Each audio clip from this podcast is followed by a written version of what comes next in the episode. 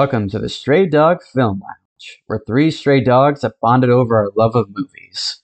I'm Colin. My name's Ross. And I'm Ian. And today we're talking about the two film adaptations of the Super Mario Brothers video games. So, first we are going to talk about the 1993 movie, that that godforsaken film that for some reason is getting a cultural re-evaluation on Letterboxd.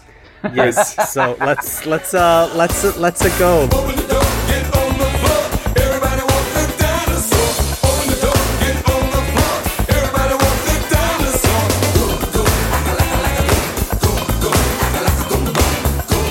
Okay. Um can I can I try to explain what the the movie's about? Please, please. Th- th- this is a log Okay. line that I can't I can't come up with. Okay. so the Super Mario Brothers movie 1993. from 1993 uh, is about um, two plumbers, Mario and Luigi, who uh, get sucked into an alternate dimension where where dinosaurs were not killed by a meteorite, and now humans are evolved from reptiles as opposed to from primates, but they look like humans. And while they're there, they gotta save Princess Daisy, who's also from Brooklyn, uh, from uh, King Koopa, played by uh, uh, Dennis Hopper uh, in his prime. the director of Easy Rider. I love that the director of Easy Rider, like the cultural landmark film of the 60s, plays King Koopa in Super Mario Bros. And and truth be told, he seems like he's having a good time. I mean, I think I think of Dennis Hopper as more than anything. I think of Dennis Hopper as Frank from Blue Velvet. Oh yeah. and he's like there's so many there's so many lines in the in the movie that just feel like frank lines like you know what i love about mud it's dirty and clean at the same time like I Ian, I, I feel like you were once the most ride or die for this movie, right? I was. Um, I'm rewatching it again. Can I give a preamble to uh, Ian's evaluation No, of this movie? No, no preambles. I- Talk, I- No, Ian. Colin, stop. Get go. So Go ahead. Go ahead. basically, I had seen the movie years ago, and I thought it was hilarious. It's so bad it's good, and I had fun with it. If it was like on HBO or Showtime, I'd be like, eh, why not? The Super Mario Brothers movie or whatever. So, but now looking at it, Colin had uh, come over my place, and we had gone to Yestercades to play some Super Mario Brothers video games, which you know Colin tried. Yeah, I, I tried my best. I, I gave it the old college try. Uh, I, I don't I don't have Atari fingers. what? Wait, Atari fingers? Nintendo figures. Um, okay, keep going. Keep oh going. yeah, it was on Um, Nintendo, not Atari. Keep so- on going. Keep on going. Rewatching it again, I thought it was terrible. Um, it was complete and utter trash. That again, although trash, was a riot. It was so dumb, but it was such a fun time at this uh, while watching it too. There was just like the opening of the movie when they talk about what happened to the dinosaurs. It's Brooklyn, 65 million years ago. So there weren't a lot of people back then. And so then when the fucking meteorite. And then like all this th- this this whole weird thing, and then it just shows the title Yeah. Super Mario Brothers, the movie, and you're like, what? that has what? What did it? What? It was one of the Yeah. weirdest fucking things. And I just. I I heard so much of a cult following that I I looked it up. There's a website. There's a bunch of people who like it. I have not read any of the letterboxd reviews. I don't want to if they're saying this is some masterpiece from something years ago. Yeah, the, the, they're saying that it's misunderstood and underappreciated. I, I don't Nah. I don't really know how serious they are in this evaluation. They may just be memeing out like they do with reviews of the movie Cars. But Yeah, I uh, think it. I think it comes down to like uh, contrarianism, really. Yeah, yeah, like, like Yeah. They're, they're trying to say that this is a Marxist film that talks about the rise No. of fascism and so I on mean, and yes, so forth. yes, but- but it's super basic. It- it- that- Like- exactly. The, the, I like because it's yeah. it's it's it's just it's basically like a weird '90s fever dream that of like, oh, let's do Mario, but instead let's do Blade Runner, like or something, kind but of with dinosaur, yeah. but with dinosaurs for some reason. It, it would have been cool if it was the actual Mushroom Kingdom, but instead it's Dinohattan. Well, no, it's well, okay. So the dinosaur thing is because Super Mario World was a thing, and there's dinosaurs in that. That's a that's that takes place on Dinosaur Island, right? That was Super Mario Brother Super uh, Super Mario World Two. Yeah, Super Mario World Two. That's when the dinosaurs came No. into play. No, no, isn't no, because isn't Yoshi Yoshi's in Super Mario World, but it's Isn't not. the main doesn't take place. a Mario? Isn't the mainland of Super Mario World like dinosaurs? Isn't that a thing? I don't think so, unless I'm wrong. You are wrong. Hi, Future Ross here with a fact check update. It says right here in the story section for the Super Mario World instruction manual. Uh, after saving the Mushroom Kingdom from Bowser and the rest of the Koopas in Super Mario 3, Mario and Luigi need to recuperate from their adventures. Together, they agree that the best place to vacation was a magical place called Dinosaur Land. Oh, take that, Ian. Ross 1, Ian 0. But either way, point is that and this came out before Jurassic Park. So basically, there wasn't the there there wasn't like, oh my god, dinosaurs are everywhere. It was that dinosaurs were a thing in the '90s, but it wasn't like huge until Jurassic came along. And then with That, this that movie, really surprises me because like I feel like this movie almost seems like something that's trying to replicate Jurassic Park to a certain degree. No, it came out the But week ca- before Jurassic Park. no, that's not the week before weird. Jurassic Park. Oh, what is it? It was a couple weeks beforehand. Um, But it's based, you know what I mean. Same I like, know, but basically. still, Ian is right about that. So now the score is tied. Ross 1, Ian 1. Yeah, I, I don't know. The movie just, especially because we watched it on like a shitty DVD I got from Amazon. that he bought for four bucks. Now, Yeah. folks, it has been said that I am a cheapskate, that I don't like spending money, and this is true. But nevertheless, no one should ever spend four whole dollars on the 1993 Super Mario Bros. movie. He could have talked the person down.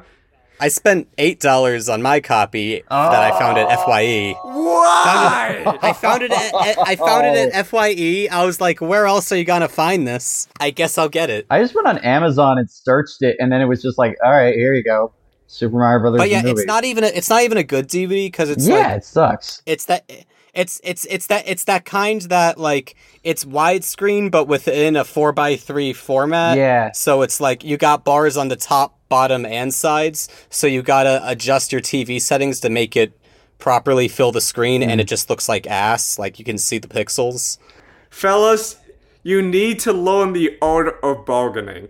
Alright, if someone is trying to make you pay eight or four dollars for a movie this terrible, you gotta be able to stand your ground and say the best I can give you for that is two. I was at an FYE. They're not gonna like let me. It was on Amazon, man. Like, what am I supposed to do? Oh, I'm gonna call up Well, customer anyway, service. anyway, anyway, I do want to talk about some good things in this movie. Mm-hmm. Um, I think Bob Hoskins rules. Oh yeah, Yes. Um, him Oh, and yeah. Dennis Hopper were great. and I and also I think my my favorite thing about his portrayal as Mario uh, is that this Mario fucks.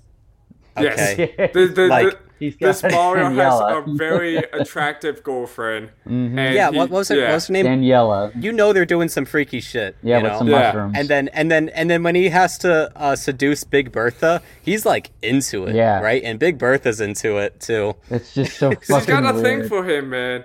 What what I Yeah. love about this Mario 2 that the 23 version does as well is that Mario is a really good plumber as well. Yeah. Like this this Mario could totally clean up my bathroom. What What do you guys think of uh, John Leguizamo, who in his uh, groundbreaking He role? was terrible. he was terrible. He I was need awful. to talk about this. There's not a moment in the film where he's able to keep his lips together.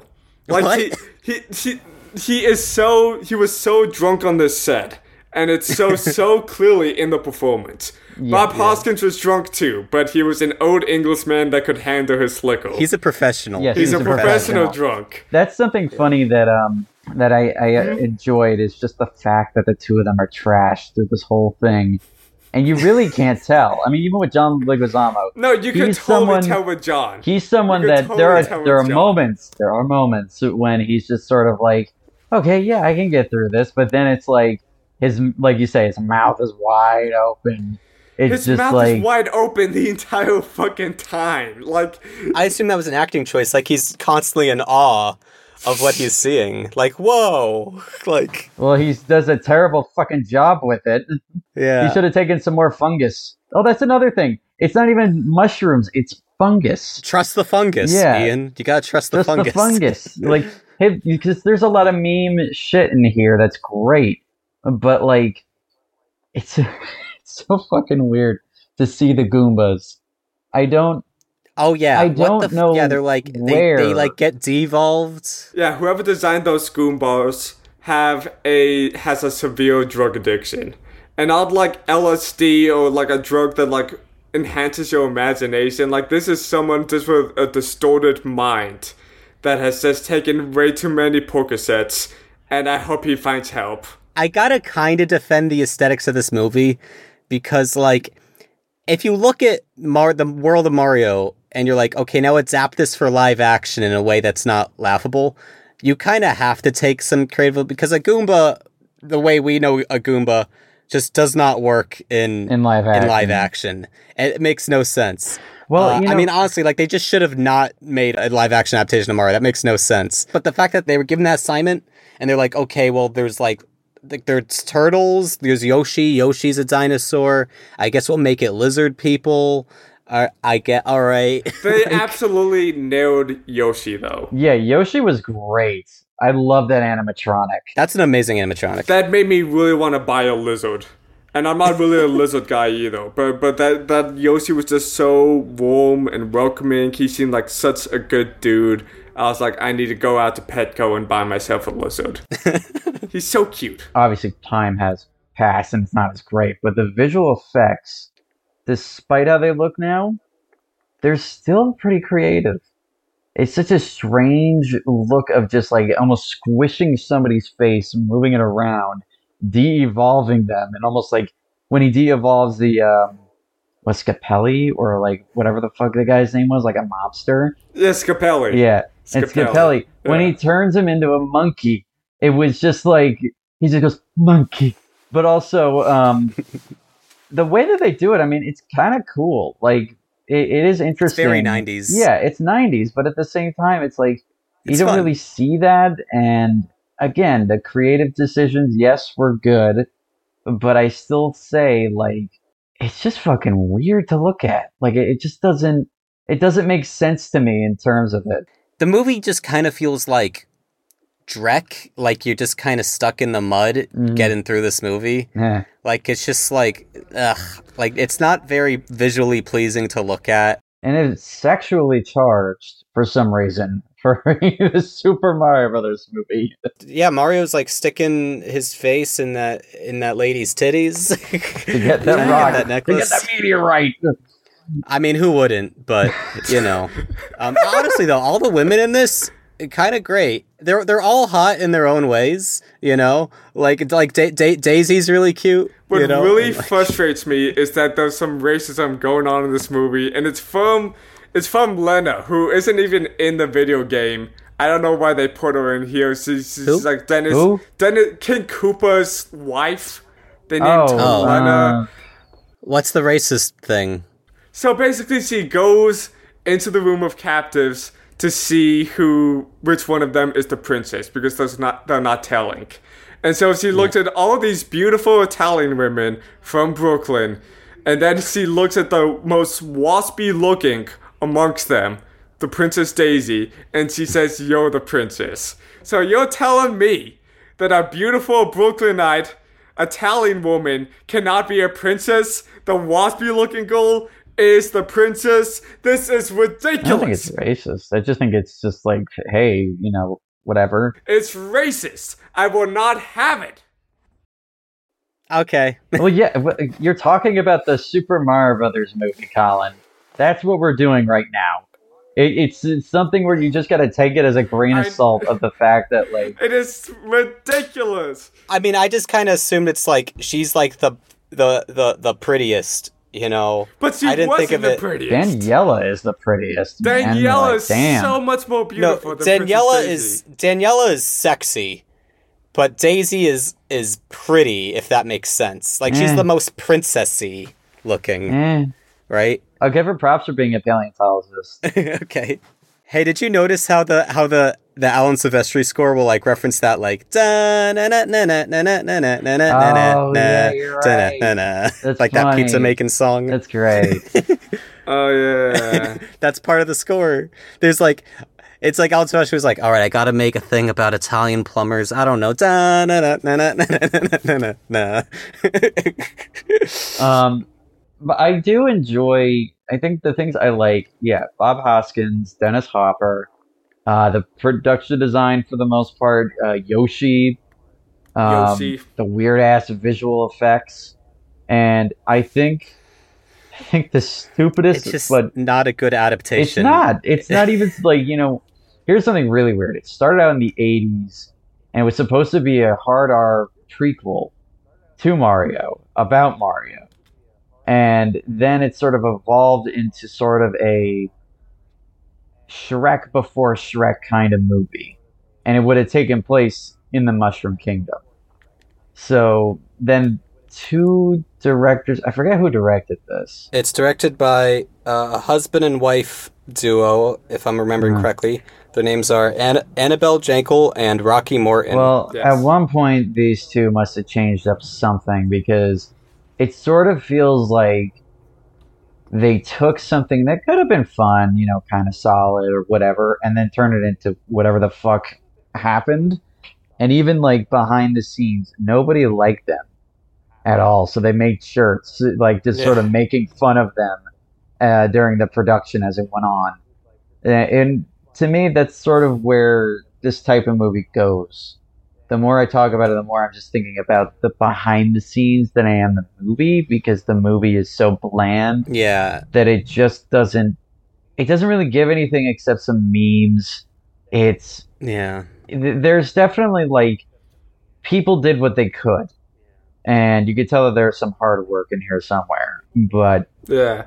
The the Mhm. thing is the directing is so bad in this movie. When when I watch most Hollywood movies, Hollywood movies that I dislike, I usually have problems with the plot being too uh meta or being too predictable or something or another. But I usually don't have any problems with the directing. Like usually the directors in Hollywood listen to their DPs, they listen to what their editors need. They're part of a collaborative team and they're at the top of their game. That's why they're directing Hollywood pictures. So I'm usually not watching a movie and think to myself, oh, this direction is bad. When Ian and I were watching this movie, there were so many times and Ian and I looked at each other and said they needed a close up there. Like there, there is a total lack of close-ups in this movie. It's so weird. They got Lance Henriksen, who was a, a pretty he was a character uh, I wouldn't call him a star, but he was a pretty big actor in the '90s, and so they.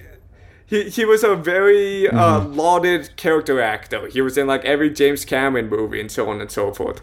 And so he finally transforms from the big fungus into the king of the city.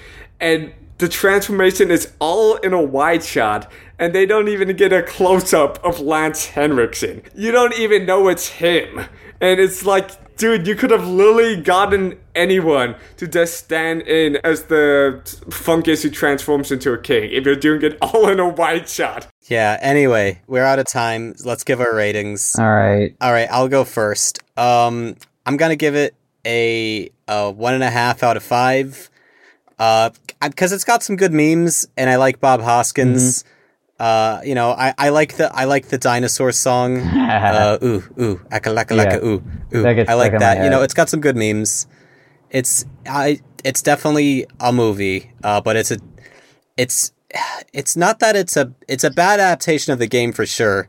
But even if, if they just made it good but a bad adaptation, that would have been something, but it's just kind of Yeah. like miserable nonsense.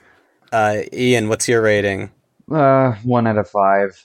Um, I, again, some good memes, some good performances, some weird shit that I enjoyed, but I really don't feel this one. It's just something that, as a teenager, it was fun to get shit faced and watch it, and then really going through it um, sober, it was a trek.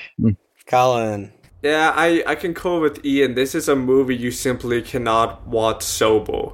And not in the Pink Floyd The Wall way, but like taking drugs will enhance your viewing of this film. It, it It's just a terrible film that can only function for you if you're inebriated.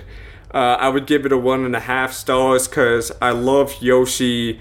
Uh, I really enjoyed what Bob Hoskins brought to the table. I find it funny that he had a better Brooklyn accent than John Leguizamo, who's from the Bronx. But not only does it fail as an adaptation, a lot of people in Letterboxd are arguing that this movie shouldn't even be considered to be an adaptation because Mario's unadaptable. Well, it, we've it's been proven wrong that it, it's actually pretty adaptable.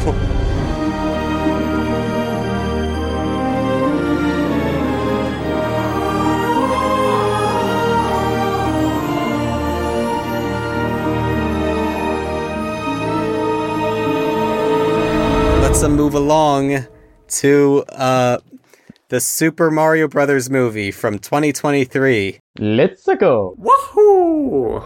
Wahoo! Yahoo! Um, all right, so Colin, you are the least familiar with Mario games, uh, so I'm gonna make you uh, explain what the movie's about. Okay, I, I just want to make a minor correction. I do have some experience with the Mario games. I played and beat Su- Super Mario Sunshine when I was in third grade. Thank you very much. Oh, I thought I thought you weren't allowed to play video games. like my mom had a friend who was getting rid of her GameCube and her Nintendo 64. And my mom looked at the games. She didn't think they were that violent, and so she allowed us to play the N64 games and the GameCube games. Oh, you never mentioned this. Oh wow. Yeah. Yeah, I forgot about it. It's it, it's just something that was just like a gap in my memory. And I was talking to my sister about it, and she's like, "Oh, don't you remember the N64 and the GameCube that we had?" And I'm like, "Oh my god, yeah, I do." Yeah. Yeah. All right then. Anyway, the Super Mario Bros. movie is all about these two plumbers from Brooklyn who uh, get sucked into another dimension, and they need to save this new dimension from annihilation from the dreaded Bowser. Well, more importantly, Mario has to save Luigi. Yes, Ma- uh, Luigi gets captured. That's the real plot. Everything else is sort of secondary. which I I think that's a brilliant idea because you know traditionally it's about saving Princess Peach or Daisy or whatever she's being called at the time, Toadstool, whatever. But normally it's about saving the princess, right? But here, this totally works as like he's entering this world for the first time. He doesn't know who Princess Peach is, you know. Yeah. And like, and like the the '93 movie tries to solve this problem by putting Daisy in Brooklyn with them, and then Luigi fall in love with her. That's stupid, right? Yeah. And that was a big problem. because they, they still just met her. This, this this works so much better as for a first movie because Mario doesn't know Peach, but you know we know automatically he loves his brother, and also we get to see Luigi being a little scaredy cat, which everyone loves. Uh, Yeah. Mm. Charlie Day, perfect choice for that too. yeah, Charlie Day was was like Yeah. brilliant casting. Honestly, I love I love all the casting in this movie except Seth Rogen. That was that was pretty distracting. Really? I I, I thought that worked. It was very distracting, and I just I don't like the energy that he brought to Donkey Kong. like he, he was so petty. Like he he was he was so eager to please his dad. I mean, has there ever been a game where Donkey Kong is eager to please Cranky Kong? I don't think so. To my knowledge, no. No, Cranky Kong is usually just like a, the, the the annoying guy in the rocking chair. I mean, I mean, they needed a they, they needed a thing to connect Mario and Donkey Kong together because both Yeah. their fathers think they're failures. Yes. Which is such a weird thing for Mario, by the way. It it is. works though because you know what's funny and i'm sure you guys work. know this by now but the guy who voices mario and luigi's father is the guy who voices Mario in the video games. Charles Martinet. Charles Martinet, they got him in there. It's Yeah. perfect, and he's also you know the dude who's playing the arcade machine in the beginning Yeah. too. Giuseppe. Yeah, He's like an alternate universe Mario. So I weird. do want to go over what I don't like first uh, because I did really enjoy the movie, I but got some. I got some bad things. Yeah. I think my biggest qualm is there wasn't enough Luigi. I get that, you know, oh, Mario has to go save him, but it's like we go maybe 15, 20 minutes without seeing him in certain bursts. And we're like, wait, what's, why is Mario doing this again? To save the day or no? It's, and then there's even times where he's like, oh, I'm here to save my brother. Well, he's got to save his brother, and in the process, he also has to save the Mushroom, Kingdom, in order to get to his brother. He's developed a crush on Peach, you know. But that's a problem. Uh, I think a bigger problem is the the pacing Yeah. Oh, because yeah. the mo- the movie needed like 15 more minutes to dedicate to character building. It's Yes. really uh, breakneck. it's like we got a story really to tell, like- let's go, and it's just like slow down. You guys have seen this before. Let's go. Yeah, like Mario just runs into Peach and they're like instantly friends Yeah. and kind of in love and like uh they're just Peach just immediately recruits Mario, no discussion about it, Mm-hmm. you know. It's just uh well not quite. There's the test. but- Luigi doesn't have any anger towards Mario, which I'm surprised by. Why would he? He because Mario is the one who's like, let's go fix this p- plumbing problem. And, and they went down there and they got sucked into this other dimension. Uh, and then Luigi got kidnapped and tortured by Bowser. You know what I mean? Like when when I see my Look, sibling they're again. brothers. He can see past that. He knew he meant well, okay? Yeah. But nevertheless, It wasn't his fault. I it wasn't Mario's fault I that he got, you know. I it wasn't the think- Mario's fault. I think it would have been more powerful when Luigi saved Mario at the end if they had a conflict earlier on. You know what I mean? Yeah, okay, maybe. Yeah, okay, I see what you're saying. Like if they had Mm-hmm. a disagreement and they had a, a break in the middle and then they come back. You know, okay. I see what Maybe you're if he wasn't like sure about the whole plumbing thing. But this movie doesn't have time for it. It's like a tight 90. And and, and it's weird because usually I, I'm always thinking every movie needs to be shorter, but this one definitely needs to be longer. I, mm-hmm. I think I know why the movie was so short though. Why? So the budget for this movie was 100 million, which is 15 million more than Illumination has ever spent on any of their films. The animation in this movie looks fantastic, as I'm It sure really you guys does. do agree. It's But perfect. what I'm thinking is that I think they maxed out that 100 and they didn't have anything more that they could animate. And they're just like, uh, and, and I think that's true too because in the final scene in Brooklyn, there are no people in the streets, which really took me out of it. Yeah, there are. What are you talking about? the- the- they like they, they, No, they run around Spike and like there there's No, the, the, the, the Sebastian Maniscalco, and and, Yeah. and and that's that's about it. And then some people. well they're all through. inside the buildings. Well then- then they, they all come out afterwards. I don't know. Yeah, I mean, like I, I feel like I think they kind of just like picked different set pieces and be like, eh, we don't really need to do it because we're focusing on this. I think it is just kind of a thing of like this is a kids movie. We don't want to raise the question of uh what do you call it when uh, uh of like civilians being put in danger? We don't want to raise that question of of you, we we don't want to raise the the classic Man of Steel issue with Mario. the Mario of Steel. it, w- it would have been nice if the streets were crowded, Bowser came in, and then they all fled. You know what I mean? Like the streets were just completely empty, and it's only around dinner time in Brooklyn. You know what I mean? Like it's New York City. There's people on the streets all the yeah, time. okay, you're right. You know? I mean, look, that's a that's a very busy set piece though with all the enemies. I didn't really even think about that. Mm-hmm. Um, and I've seen that ending multiple times now because I, I work at a movie theater and so I, I see that ending a lot before doing cleans. Yeah. But like, I I mean that didn't bother me. I thought it was a satisfying set piece. No, it was a great. it was a Um, great set piece. What I'm saying though is that I think one of the uh, one of the directors may have been like, "Shouldn't we put people in here?" And then the other director looked at him and like, "We we don't have money in the budget." You know I mean? like, Yeah, the, the the the the crowd that comes in after the fight is actually is a pretty small crowd. It's like 15 people. Yeah, Yeah. that's what I'm saying. Like, like, like, the animation in this movie is so good, and it's so. It, it Yeah. must have consumed a lot of money. Like I said, like it's 15 million more than any other Illumination movie. Illumination is like known for being really cost effective Mm-hmm. uh, while still treating their workers well.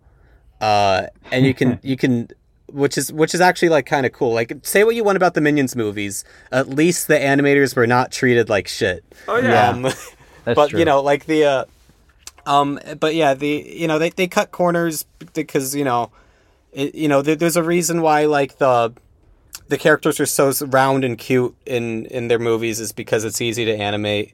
Uh, by the way, they're mostly French animators. Illumination. It's all. It's all. It's mostly a French studio, which I think is neat. That describes the character design of Gru so much.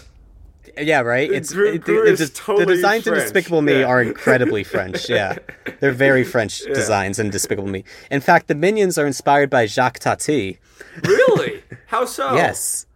Like they're like, oh, we want to bring in the comedy stylings of Jacques Tati, the the silent comedy styling of, of him to the minions. You know, Yeah. you know, just that vibe. Okay. But cool. anyway, anyway, Mario.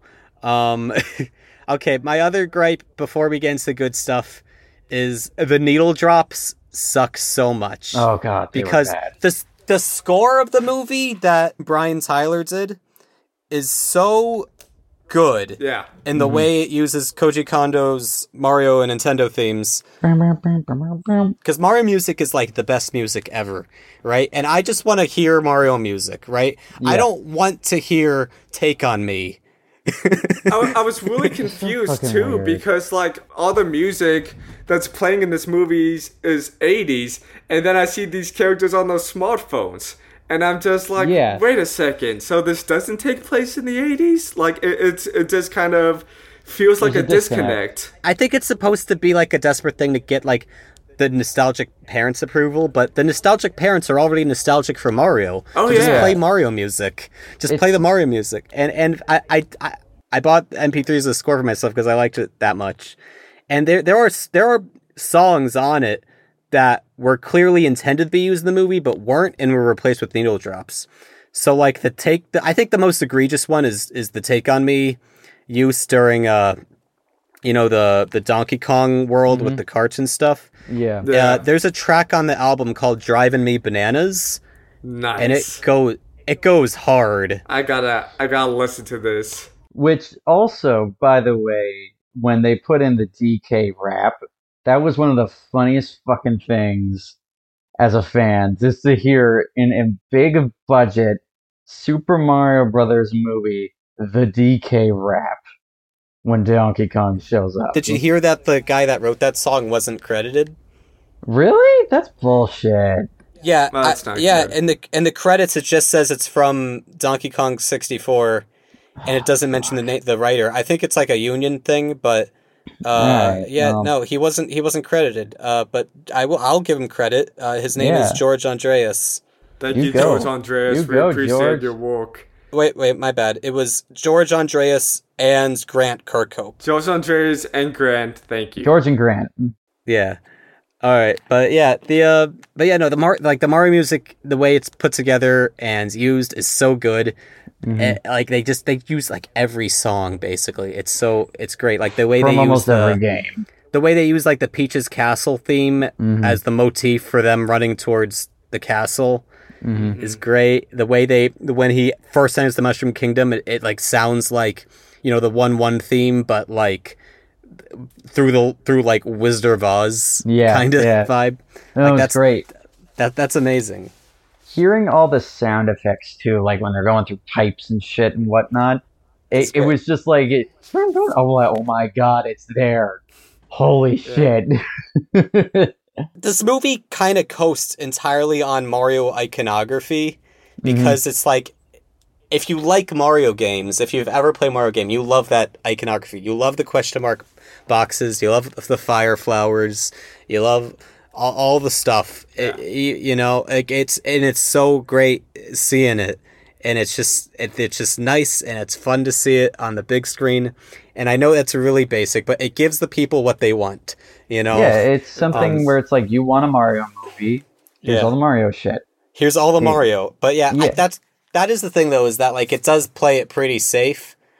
And like I think maybe like, you know, if they had like if they gave it something more like you know, Peach I think you know, they're you know, she's a girl boss now, but they they still didn't give her any depth though. You know, in the games she just gets kidnapped. and this, she's just super competent and great at everything.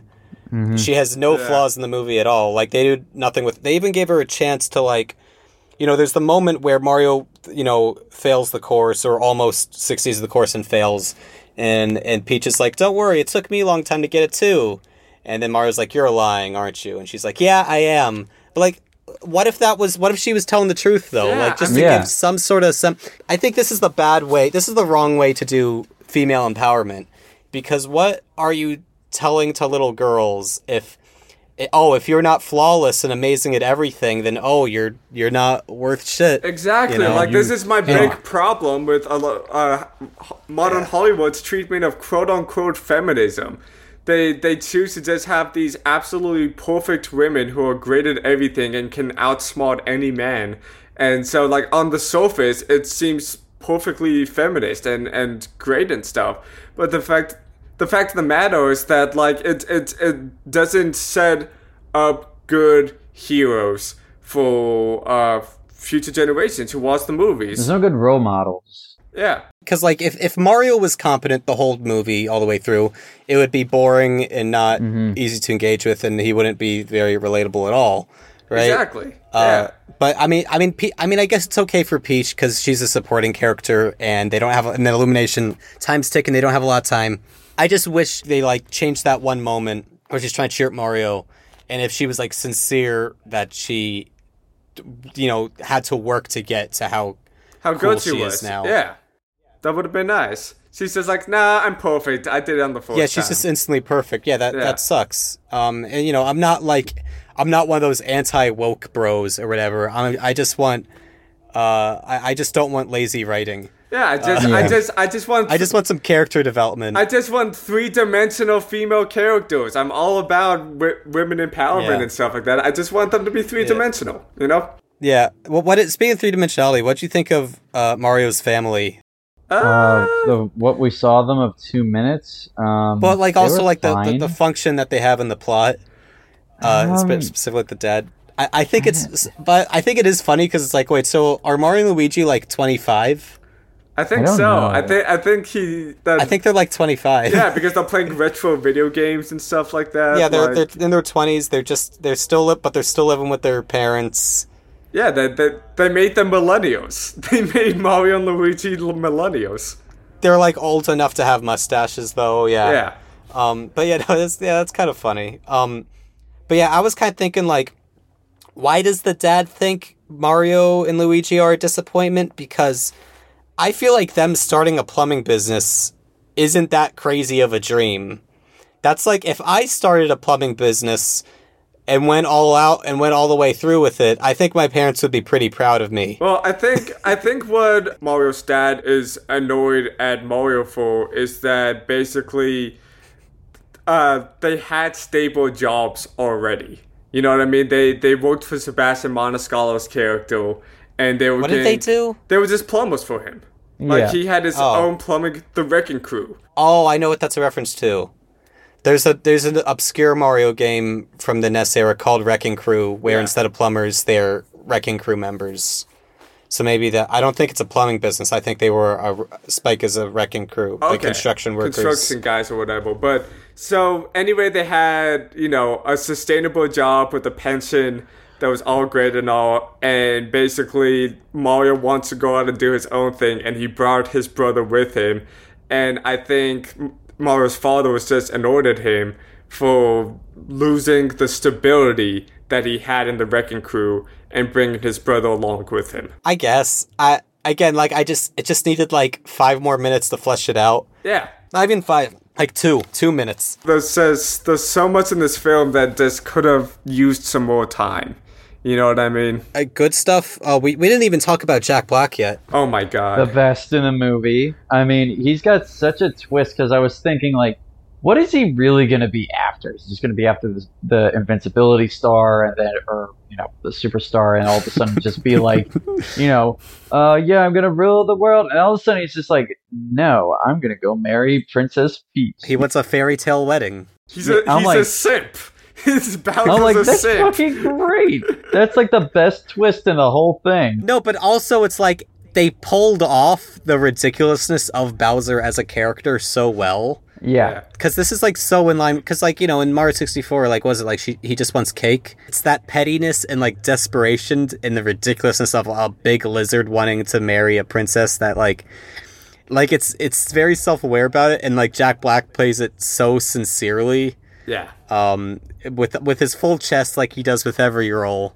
He never half-asses anything. Jack Black is born f- to play Bowser. Yes. Absolutely. He wrote a whole song for Bowser that they let him put in the movie. Which is eligible for an Oscar, I might add. Yeah. Which I think should get the Oscar. It is an original song, yes. Yeah. Let's go. Dude, that Jack Black's performance in this is so great, and it's one of those moments where it actually works where a celebrity takes a voice actor's job.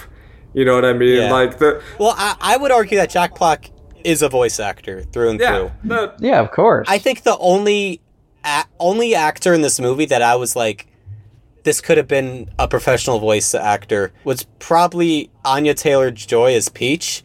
She doesn't have a particularly interesting voice, yeah. and when I think of Anya Taylor Joy, I think of her face. I think of her her her big eyes, her big fish eyes. hey, you you know. you leave Anya's beautiful face out of this, Ross. No, she's beautiful, but she has very fishy. She, She has like goldfish yes, eyes. she They're, does. they're, they're, Yeah. they're cute. I like them. Uh, but you know, like she works better as an actress than she does, you know, behind a voice. yeah, they could have gotten like a professional voice actress to play Peach. They could have gotten, you know, like so, you know, But but also not not just Anya Taylor Joy, Seth Rogen too, right? it's a choice. They wanted Donkey Kong to have a Seth Rogen vibe, I guess. Here's the thing: Seth Rogen at least has a distinct voice, mm-hmm. you know, whereas Anya Taylor Joy doesn't. By the way, like we ha- we haven't really talked about Chris Pratt yet. Here we go. Surprisingly really good. Yeah. Good job. He did a really good job. the trailers did him dirty. Yes. Those was like, Yeah. they picked some bad audio takes for the trailers. Yeah, like Mushroom Kingdom, here we come. that was like a first take of a line that's not in the movie, you know? Yeah. No, it was Yeah. funny how they got rid of the. They didn't even like put the lines in the movie. I feel like it's because they were like, wait, what if, what if they actually say something, or people just go, ho ho ho. Yeah, no, but I think it is just like uh, well no, animated movies especially are like weirdly edited. Whether whether they'll take one voice track and take that out of context or use an unused track to give more context for the trailer. It's it's interesting, but um yeah, no, I, Chris Pratt did a surprisingly good job, and I, I you know I think Yeah. people kind of sleep on Chris Pratt too much because of like you know there were like made up rumors about him being a homophobe because it, was a rumor that he was in a church that's homophobic, and it turns out he wasn't in that. He left that church a long time ago, according to James Gunn, and and like I think because he was also like overused a lot, like he's really boring in the Jurassic World movies, and he was in that like Amazon sci-fi movie. I think people just got sick of Chris Pratt, and so everyone got really pissed off to see him play Mario. But he's like, he people forgot he's a good comedic actor. And I thought his Brooklyn accent was pretty good and charming, and I think he works as Mario. He he seemed like a fun, charming Mario. I liked him. No, he was good. Yeah, he wasn't I, bad. I, I, I don't think Chris Pratt is slept on. I, th- I think he's just overhated. Like people really just for some reason have this strong distaste towards Chris Pratt. I think it's because Chris Pratt was has been overused by the Hollywood system. Yeah. Because they thought, like, after Guardians of the Galaxy, they tried to push him as the next big action star, which really isn't the guy he is. No, no, he He's a goofy guy. He's more of a comedic guy. he's perfect for this role. He he is an earnest blue collar working class hero. That that's who Yeah. he is as Star Lord. That's who he is as Mario. And I think That's who he is as Emmett in, in the Lego movie. Yeah. I haven't seen the Lego Yeah. movie, but Oh, he's the main character in the Lego movie. yeah. He plays Emmett. I've been told great things about this Lego movie from a lot of people. Is, It's very is- good. Is this a movie worth checking out? Yes. It's interesting. I think that Chris Martinet was brought onto this project. Charles. Charles Ch- Martinet. I always confuse Chris and Charles, but uh, I think he was brought onto this project because of Tara Strong of all people. Oh, interesting. Because Tara Strong uh, had a really sounded off on Twitter as people do on Twitter when the cast list for this movie was announced.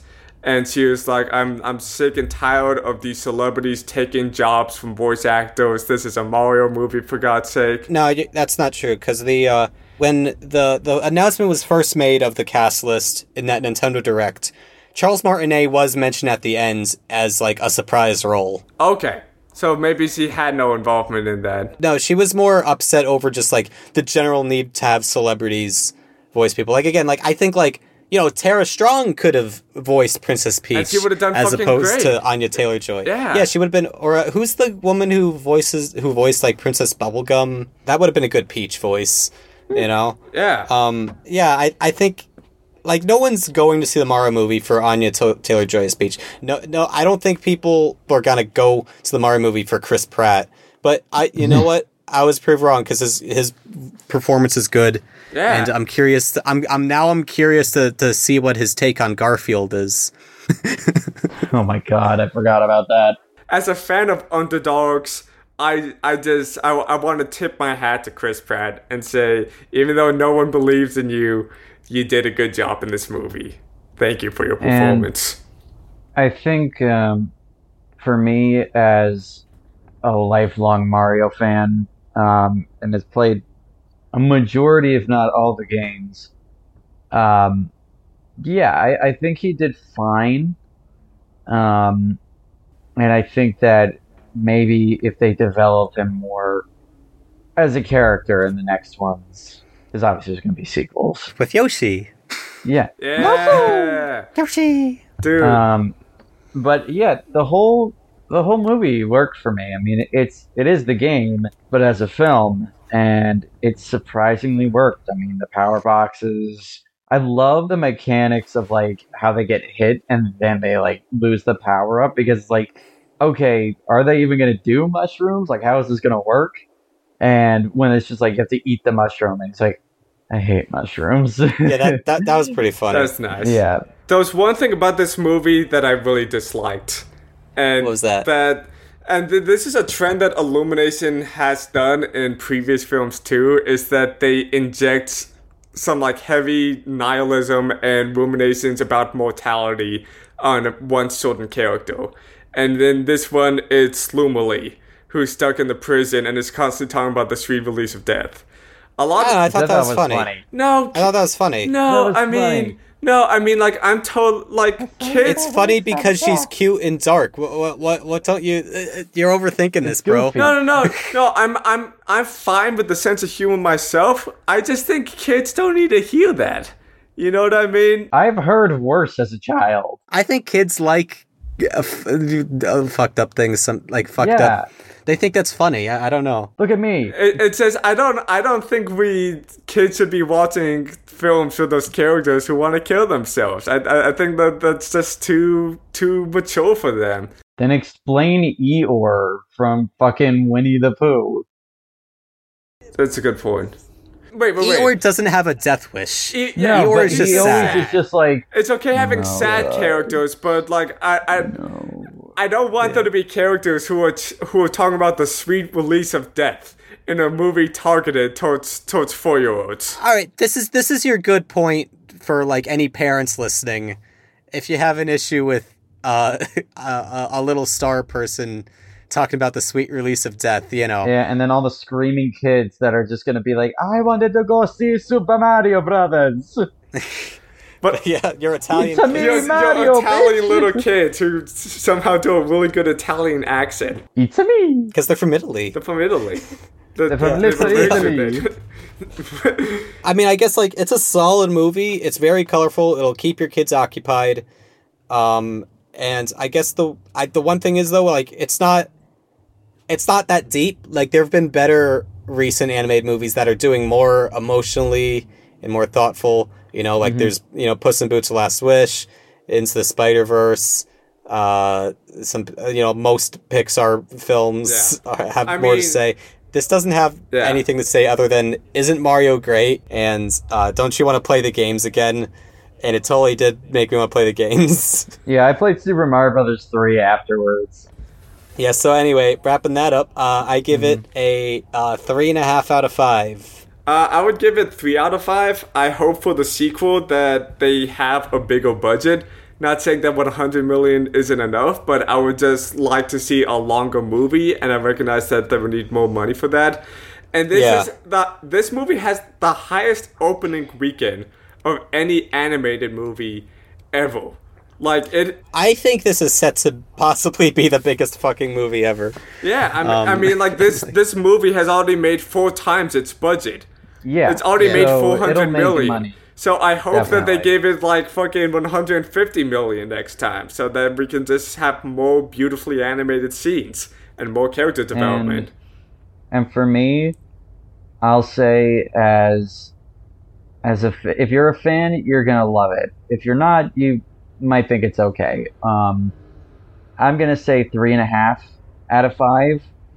Um, it's a good start to a series. I think if they if they keep working on it and they don't do they don't like overdo themselves and make like a bunch of spin-offs or any of that kind of crap you know Yeah, I just want like I think we only need three Super Mario movies. And yeah then, just a trilogy Yeah. just you know same thing just add a number at the end and uh be like the games so hopefully hopefully we uh we get some solid ones or even great ones in the future. So especially with yoshi coming along especially also in like in the brooklyn realm and you know the regular reality. Um it's because also mario and luigi at the end they're living in the mushroom kingdom so we'll see how that uh works out. So yeah three and a half out of five and uh wahoo! Wahoo! Wahoo! So in solo watches, we talk about movies that we watched on our own and give them little mini reviews. Yes. All right, who wants to go first? I'll go first. So I, I had a little bit of time this week to watch more movies than usual because I quit my job and I'm starting my new job in about uh, a week from now. So I have just Oh, time- congrats! Thank you. So uh, on Sunday night, I watched the original Jackass movie, which Nice. which is just it's it's just pure mm. Americana in my opinion. You know what I mean? It it's just Yeah. total slapstick humor. These these m- men are just completely sacrificing their bodies for their art. Like it's it's really beautiful in in a very simple way. Like it's so lowbrow that it's almost highbrow. And I appreciated the gags. I love how they went to Japan and their interactions with Japanese culture were really funny. I jesus I loved seeing Steve-O as a little kid. I I love all the gags that they have with animals. I think Jackass is really good because it just shows how inherently peaceful most animals are. Like when we think of bears and alligators, uh, people have a natural tendency to see the, them as these bloodthirsty monsters that want to kill us. But Yeah. Steve-O was slowly climbing a uh, a string right above the alligators, and they weren't even bothering him, man. Yeah. like they were just looking at Yeah, him. Uh, they're just like, look, at who's who's this? who, who's this idiot? guy? Yeah. You know what I mean? Like Who's this dumbass? They they had He's no gonna drown. Yeah, Careful, dude. uh, or in Jackass Forever, how they literally uh, got that guy like chained, and they put a bear into the room, and he was terrified because he was covered in honey. The and bear just wants the salmon, and so yeah. he just ate the salmon, and he went away. Like these. Yeah, yeah. This- and- but still, like, it's they're still scary. You don't want to like oh, piss them off. Yeah. You don't want to piss them off though. But anyway, what what else did you watch? I I watched Drive for the first time hmm. since like 2015. That is a beautiful film. Yeah, that's a great movie. It's a really good film. Like it's solid, dude. You know, like what I find interesting about that film is that Nicolas Winding Refn himself has autism, and I think Ryan Gosling's character in this movie has it as well. He had a lot of tendencies in his character. He was very quiet. He was Got very. the toothpicks. he's got the toothpicks. Yeah. He's always he's always he's always stimming with those toothpicks. Yeah. Yeah, he's he's very meticulous with his details. He Hmm. doesn't know how to interact with people that well. Like Ryan Gosling in this movie, I think has autism, and I think it's a really great portrayal of it. And the last film that I saw this week is Spider-Man Two. Nice. It is the greatest superhero movie ever made. oh yeah absolutely. I, I, I could go on for an hour about Spider-Man 2, but One hour later. So I watched uh, a few things. Uh, first, I saw Air. oh yeah, the new the new Ben Affleck movie. Yeah, the new uh, Ben Affleck, uh, Matt Damon stars in it. Uh, Matt Ben Affleck has a like a supporting role in it. Um, it's about the guys who made the uh, the Air Jordan sneaker a thing. Uh, it was very good. If you like businessy movies like The Founder, this is a good one. Oh, cool. It's uh because I was I don't care at all about sports or sneakers, but this made this movie this movie did the work to make me care and understand why this matters. It's just like a, it's a really good movie for grown-ups and I think people should see it. It's not amazing, but it's a solid it's just a nice business movie about negotiations and it's surprisingly entertaining. Ross, would you say that movie's better than Ford vs Ferrari? I don't remember Ford v Ferrari very well. A, a movie that I'm more able to compare it to is I saw Tetris. Um, I got a, an Apple TV Plus subscription to watch the, the Tetris movie. It's pretty fun. Uh, if you're at all familiar with the history of Tetris, it- it was like a big copyright nightmare because it was made in the Soviet Union. And like Taron Egerton plays the American guy who uh, thinks he legally bought the rights to Tetris to distribute in America, but then he finds out he didn't. And and he's trying to sell it to Nintendo for the Game Boy, and like it's a whole mess. And so he ha- he has to go to the, to Soviet Russia to, to negotiate and figure out what's up. It's crazy because like the the com they're communists. They don't know how to do contracts and negotiations. They don't know they don't know how to capitalism. Kind of has to help them out even though he's terrified of them because he he really respects the Russian guy that made it and it's it's fun. It's a fun movie. Uh, my only problem with it is that there's they're a little too flashy with like they're throwing in like pixel art to be like, look, this is a thing about video games. Here's some pixel art stuff.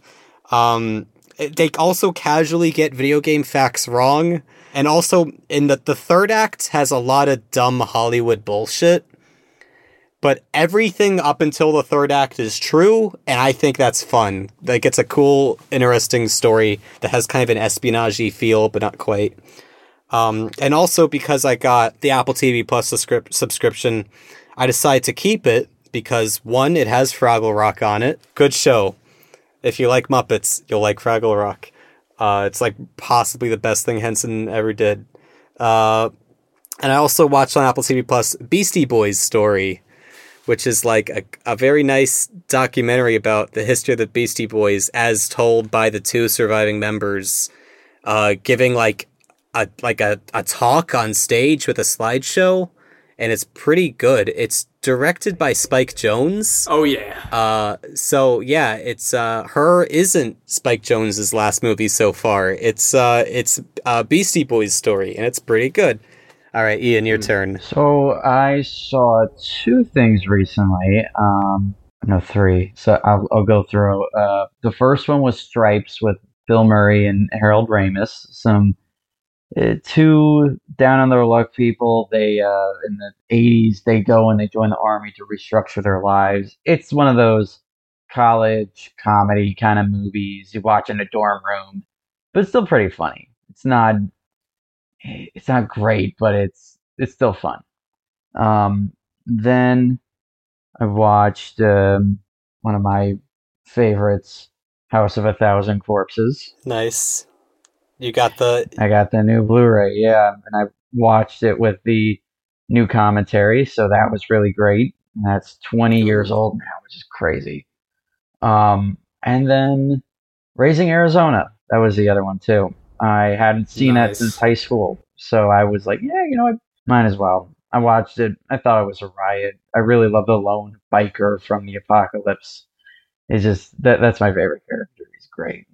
I should check. I should watch Raising Arizona. Yeah, I haven't recommend. seen it yet. Oh, it's a beautiful film. I mean, It's I a like the beautiful Coen film. brothers. I like Nicolas Cage. It seems like obvious that I should probably see that by now. It's really fun. What are we What are we doing next week? Oh, it's my pick. It's my pick next week. Oh yeah, that's right. I hope you can carve out some time in your schedule, fellas, because Oh, no. uh, I'm picking up Meaty Boy, And I don't want to hear any oh no's from you, Ian, because I watched the three and a half hour director's cut of Watchmen.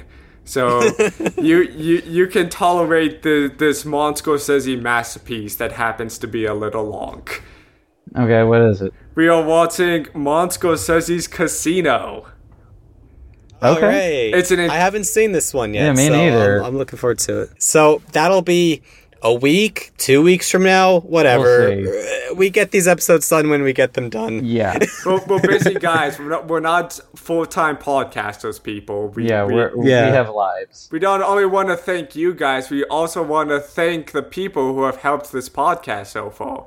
Special Yes. thanks to Amanda Chiapata for Mm-hmm. creating the Stray Dog Media logo. It looks great. Special thanks to Ross's girlfriend, Christine Joy, for uh, the logo for this podcast. Not the Our little, our little little- avatars, little- I guess. our little Yeah, avatars. little- You know, it's not necessarily Yeah. a logo, but it's it, it's our background. You know, and it Yeah. she made us look like very charming, very handsome boys. Last but not least, our theme song.